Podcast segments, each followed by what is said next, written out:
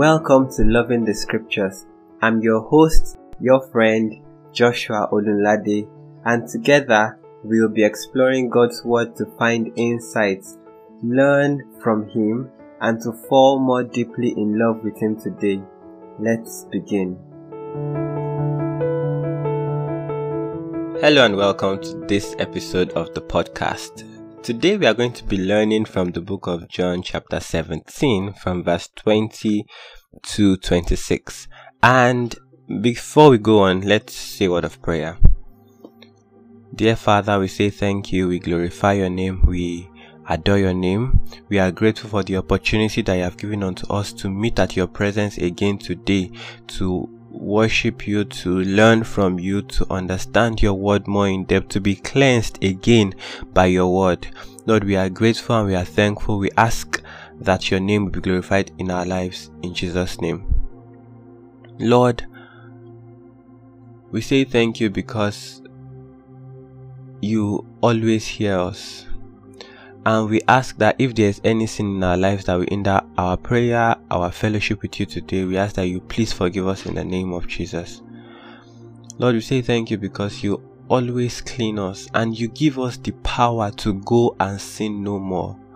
So, Lord, we pray in the name of Jesus for all the sins that seem to be plaguing us, that seem to be following us. Lord, we ask that you would dissociate us from them in the name of Jesus and that you would give us that power, that ability to go and to sin no more. Lord, come and show us yourself in your word today. We say thank you for your answered our prayers. In Jesus' name we have prayed. Amen. Today, as I said earlier, we are going to be learning from the book of John, chapter 17, from verse 20 to 26. In the previous about five episodes or thereabout, we've been learning from the book of John, chapter 17, and we've read all the way from chap sorry from verse 1 to verse 19. Very quickly to give us a context of um, from verse 20 to 26 we would read again from the beginning and then I would just like you to pay attention to the words of Jesus, to the things that we have discussed already, to everything that, that has been going on in these few verses. So I read from John chapter 17, verse 1. It says, Jesus spoke these things, looked up to heaven, and said, Father, the hour has come. Glorify your Son so that the Son may glorify you since you gave him authority over all people, so that he may give eternal life to everyone you have given him. This is eternal life, that they may know you, the only true God, and the one you have sent, Jesus Christ. I have glorified you on earth by completing the work you gave me to do. Now, Father, glorify me in your presence with that glory I had with you before the world existed. I have revealed your name to the people you gave me from the world. They were yours, you gave them to me, and they have kept your word. Now they know that everything you have given me is from you, because I have given them the words you gave me. They have received them and have known for certain that I came from you. They have believed that you sent me. I pray for them. I am not praying for the world, but for those you have given me, because they are yours. Everything I have is yours, and everything you have is mine, and I am glorified in them. I am no longer in the world, but they are in the world, and I am coming to you. Holy Father, protect them by your name that you have given me, so that they may be one as we are one. While I was with them, I was protecting them by your name that you have given me. I guarded them, and not one of them is lost, except the son of destruction, so that the scripture may be fulfilled. Now I am coming to you, and I speak these things in the world, so that they may have my joy completed in them. I have given them your word. The world hated them, because they are not of the world, just as I am not of the world. I am not praying that you take them out of the world, but that you protect them from the evil one. They are not of the world, just as I am not of the world. Sanctify them by thy truth. Your word is truth. As you have sent me into the world, I also have sent them into the world. I sanctify myself for them, so that they also may be sanctified by the truth. I pray not only for this, but also for those who believe in me through their word. May they all be one as you, Father, I in me, and I am in you. May they also be in us, so that the world may believe you sent me. Okay, I want to pause there and highlight the fact that we are now in today's text. So I'll read that verse 20 again. I just finished reading verse 20. Today's text is verse 20 to 26. So you see Jesus' prayer. He prayed for himself first, then he prayed for his disciples, and now he is praying for all believers. So I would read from verse 20 again. I pray not for these only, but also for those who will believe in me through their word. May they all be one, as you, Father, are in me, and I am in you. May they also be in us, so that the world may believe that you sent me. I have given them the glory you have given me, so that they may be one as we are one. I am in them and you are in me, so that they may be made completely one, that the world may know that you have sent me and have loved them as you have loved me. Father, I want those you have given me to be with me where I am, so that they will see my glory, which you have given me, because you loved me before the world's foundation. Hmm. Righteous Father, the world has not known you. However, I have known you, and they have known that you sent me. I made your name known to them and will continue to make it known, so that the love you have loved me with may be in them, and I may be in them. May the Lord bless the reading of His word. Amen. Okay, so very quickly, let's draw out a few insights from the text. I hope that after we finish drawing out the few insights that we will be drawing out in this episode, I hope that you also go on to meditate on the text and the Holy Spirit will bring more things into your mind. I want to start from verse 20.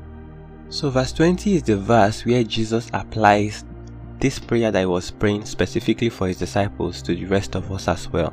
He says that I pray not only for this, but also for those who will believe in me through their word. So basically, for everybody that will believe in me through the words of Peter, James, John, all of these people that I am praying for right now, and basically for everybody that will believe in me through the words of the people that believe in me, through the words of the people that believe in me, through the words of my disciples.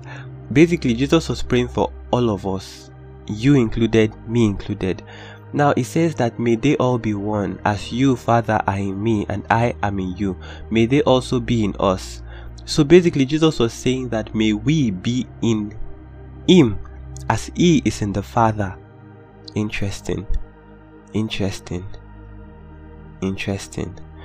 May they also be in us, so that the world may believe that you sent me. Now, I, it, it makes me to think that specific thing that Jesus just said, may they also be in us, so that the world may believe you sent me. Does that mean that there is a there is an aspect of this life of faith? There's an aspect of God that is revealed to the world that makes them to believe when we are united as believers. So I'm going to use the illustration of a church now, of a denomination. If you attend a denomination once and you see that everybody hates everybody in that denomination, would you like to attend again?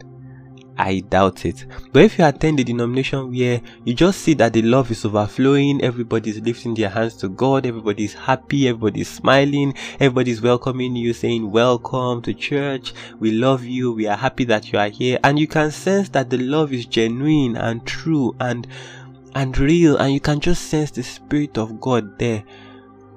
Would you be excited to come again? Yes, you would. That's the exact same thing that that Jesus was saying here. May they be in us. Basically, may they be one in us so that the world may believe that you sent me. He says, I have given them the glory you have given me, so that they may be one as we are one. Hmm.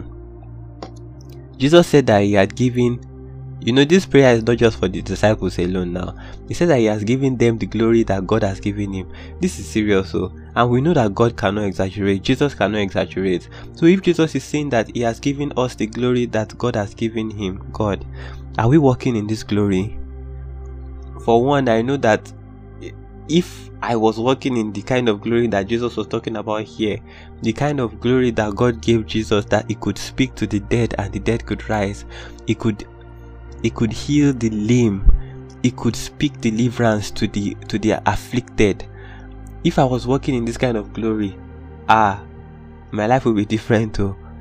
I don't know about you, but I feel like this should be in our prayers, in our personal prayers, that God help me to walk in this glory that you have given unto me. Help me to walk in this glory that you have given unto me. And I want to read the next verse. That, that is kind of like our anchor for this for this episode. It says, I am in them and you are in me, so that they may be completely one, that the world may know that you have sent me and have loved them as you have loved me. Hmm. Jesus is saying that he has loved like he has loved us as God has loved him. Now, there is something I want to bring out of this. For God so loved the world that he gave his only begotten Son, that whosoever believes in him shall not perish but have everlasting life. But God loved his Son so much that he did miraculous things through his hands. He did signs and wonders, and everybody was shocked. Now, Jesus is saying that he has loved us in the same way. It connects back to what we're saying about Jesus saying that he, he has given us glory just as the Father had given him glory. I think that we should personally pray for this. Like, we should pray that God's glory should come upon us and help us to walk in the way of His glory. But I want to highlight also that Jesus said here that, especially in verse 24, let me read verse 24. He says that, Father, I want those you have given me to be with me where I am, so that they will see my glory which you have given me, because you loved me before the world's foundation. Now, that that statement, you loved me before the world's foundation, makes me to remember another text of the Bible that says that the Lamb of God was slain for us before the foundation of the world. Just imagine, God loved Jesus so much that he he he gave him as a sacrifice for our sins even before the foundation of the world. That means that this love that God has for us too. that means that this love that God has for us too. God God is the sacrificial kind of love. Is the sacrificial kind of love that God can say, For God so loved um let me let me use an instance that some of us will laugh at. For God so loved Nigeria that he sent his his dearly loved daughter Rachel that he should go and become a change maker in Nigeria. or for God so loved um, Ghana that he sent his son Joshua to Ghana to go and make change there. What I mean is this if we truly believe that God loves us and that He wants to give us this glory that He has told us about, then we must also accept whatever sacrifice He wants to make of us. Because the truth about being a child of God is just that as Jesus was, so are we. We are the sacrifice of God for this earth. Some people say that the church was built on the blood of the apostles all the apostles, we took it in a different episode, all the apostles were martyrs. And basically, looking back, I could say, For God so loved the world that he gave his only begotten Son, that whosoever believes in him shall not perish but have everlasting life. Then God so loved the world again that he gave his dearly beloved apostles, that whosoever believed in their word about Jesus Christ would not perish but have everlasting life. You know, it's the same for us today. God so loves your environment that He will give your life so that whosoever believes in the word of God that you speak in that environment will not perish but have everlasting life. But it will never be easy as God is giving your life as a sacrifice. God has to lead us to that point. But the question is that will you follow Him to that point? Let's pray. Our Father and our God, we say thank you because you have challenged us today. We are grateful for your love and your kindness. Hmm. Lord, help us to walk with you. Help us to follow you all of the days of our lives. Help us to have no choice but to go with you wherever you lead, Lord, wherever you lead. We say thank you, Lord, for you have answered our prayers. In Jesus' name we have prayed. Amen.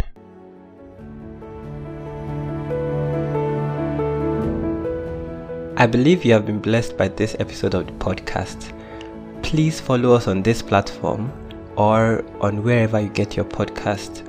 Also, please share with your friends and family so that they can be blessed by it too.